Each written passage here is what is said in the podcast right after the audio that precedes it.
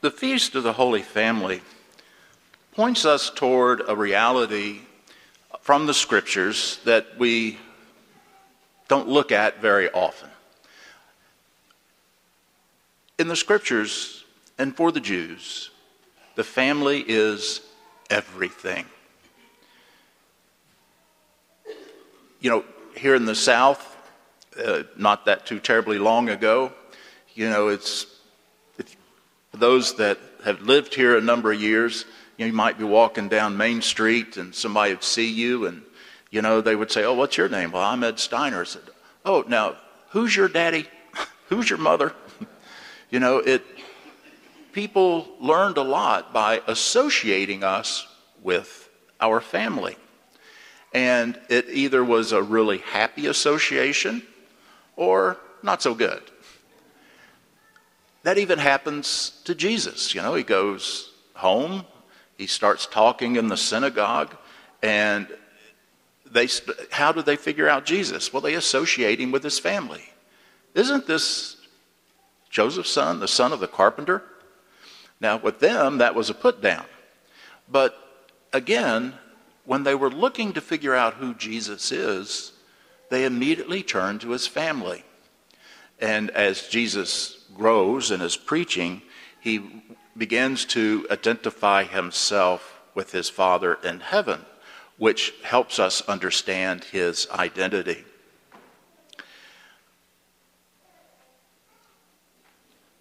Where you fit in society, in culture, in the pecking order of things, in the Holy Land, the first century Mediterranean Middle East, was based on a system of honor and shame.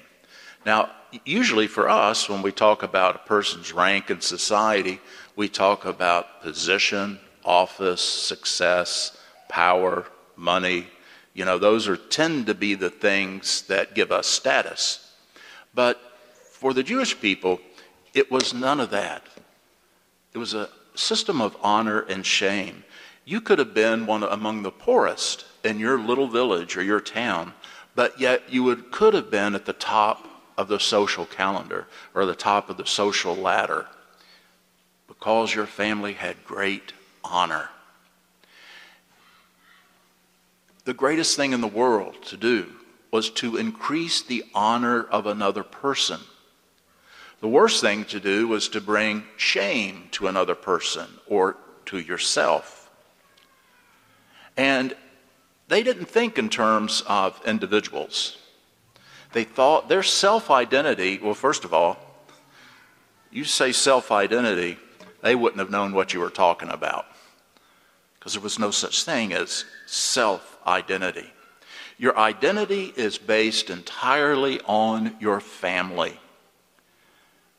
And so, if the family had great honor, you had great honor.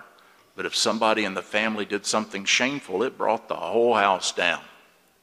You know, it's, we see that at work uh, in the Gospel of John at the wedding feast of Cana, where, you know, Jesus' disciples, you know, they're there at this huge wedding feast and they run out of wine. Mary goes to Jesus and says, Do something about this. And Jesus says, No, my hour is not yet come. You know, he says, You know, woman, my hour is not yet come.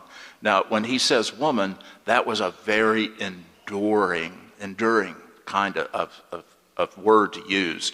You know, a lot of people say, Why did he say woman?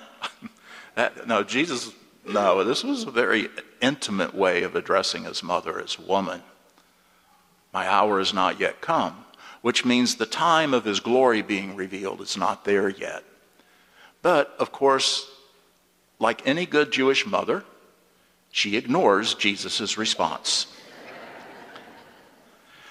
and she goes to the head waiter and says, Do whatever he tells you. And of course, we know the story water into wine. But we see there several, we see that system of honor and shame. We see Mary acting out the role of a mother because her role as a mother is to increase the honor of her children and of her husband. Now, to save someone from embarrassment, like running out of wine at the party, to save someone from embarrassment also brought honor to you. So here's, she pushes Jesus into a position where he saves the groom from embarrassment, saves the groom from shame, and so it raises Jesus' honor. And then Mary, who promotes her son, she's increased her own honor as well. That's what you always did. You worked to increase the honor. Now, because your identity was based on your family, if just one person did something shameful, it affected the whole family. You know, I remember growing up, and a lot of us heard the same thing. You don't hear this as much anymore. But if we did something really bad, and especially if my father would say, Eddie, go downstairs to your room, I'll be down in a little while. Now, I never feared being spanked because my, my mother would pop us on the arms, but my father was not didn't spank. However, you would have a chat, and you would have wished he spanked you. I forget what had happened, but he came downstairs one time, and at that time in his life, he, he smoked. And so if he came into your room for one of those chats and he had an ashtray and his cigarettes and some matches, you were doomed. and it always began sort of the same way. Well, first thing he would ask, Do you know what you did wrong? And you would have to explain. But then he would say, You, you do realize, you know, you've embarrassed our family. And that was a big deal. That was a big deal. You know, you tell a child now, oh, you embarrass your family. Well, so what? But then, it was, you know, for me growing up, and I'm sure for many of you, that was one of the worst things your parents could say to you. And the absolute worst was when he would say, You have embarrassed your mother. Please beat me.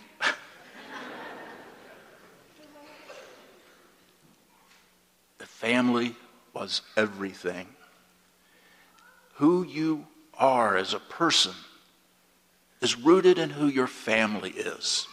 And of course, as we look at so many broken families where there's divorces or other problems, where children are having great problems, you know, it, it, it makes it hard to think in those terms.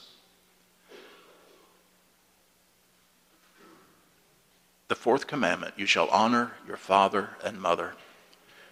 That doesn't mean necessarily completely loving them and being good to them, but it's about that system of honor and shame, always working to increase their honor, their standing. Because as their standing grew, yours grew as well. You know, twice in a wedding ceremony, we use the word honor. Uh, the first thing we do before the vows is the statement of intentions. We ask the couple, Have you come here freely and without reservation to give yourselves to each other in marriage? I have. Do you promise to love and honor each other as husband and wife? I do. And then the third one is Do you promise to accept children lovingly from God? in the vows. So we've asked the question you promise to love and honor each other? And they say, yes, or I do. And then in the vows themselves, I will love you and honor you all the days of my life. This fourth commandment, honor of father and mother, almost the entire system of Jewish ethics and morality is based on that one commandment. When you look at the, you know, you go back through Numbers and Deuteronomy and, and you begin to look at the law, everything you should not do is about affecting the family in a negative way because it brings shame to your family, shame to you. And ultimately, that shame separates you from God. Our families should be everything. Sometimes they're not. The challenge the Holy Family gives us is to learn how to love and honor each other within our families all the days of our lives.